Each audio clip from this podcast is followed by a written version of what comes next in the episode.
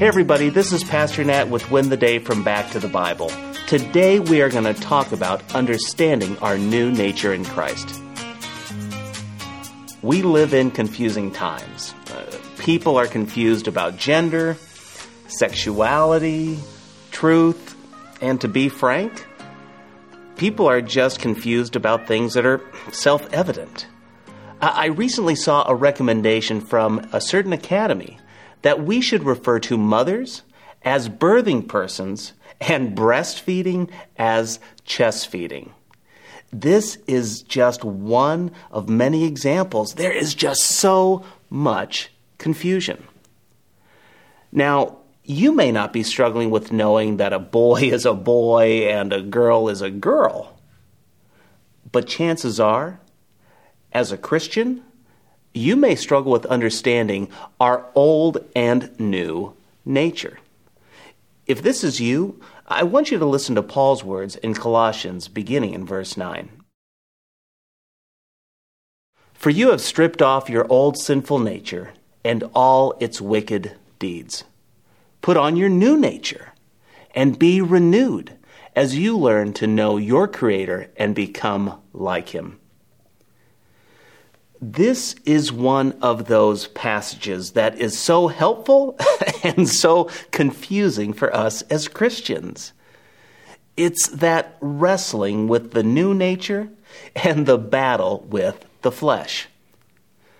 The common question that I get is if I have this new nature, then why do I still sin? The simple answer is because our new nature lives in this old shell. Our old nature was stained with sin. It was depraved. It was corrupted. Our new nature, it's renewed. Its desires are made right. They're restored.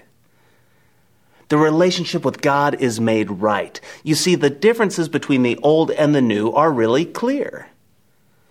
Okay, great. But if this new nature, or as Paul would call it in 2 Corinthians 5, this new creation, uh, then why is this battle so strong? Uh, why do we battle our sinful inclinations so much? Well, this was Paul's struggle in Romans 7, if you remember. Well, this battle, it's really a battle between the spirit and the flesh. It's a battle between that old flesh and our new nature. You see, the spirit, it's willing, but the flesh is weak. Imagine with me you buy a car to fix it up. You can rip out the old engine and you can put a new one in. Now, it's all souped up, so you know that car could really haul, and it sounds so good when you start it up. But unless you continue the process of fixing it up, the car is just not going to drive as you desire. You have to put on those new shocks, the struts, the, the brakes, you have to replace the hoses, and so on. Think of that as the flesh. The engine is the spirit, the new nature. This is why Paul says, Be renewed as you learn to know your Creator and become like Him. It is the daily process of training for righteousness. It's the process of becoming spiritually fit by engaging in God's Word and then actively living it out. You can put on running shoes, but unless you are willing to get moving, they're useless. You can buy all the health food in the world, but unless you are willing to consume them exclusively, you are stuck. I encourage you, take off the old and put on the new. So, this is my challenge for you today. Do just one thing and say no to that old flesh, to those ungodly desires, and say yes to becoming like our Savior. What could it be? Well, maybe it's just saying no to that streaming show that takes you further away from God. Say no to it and say yes to something godly.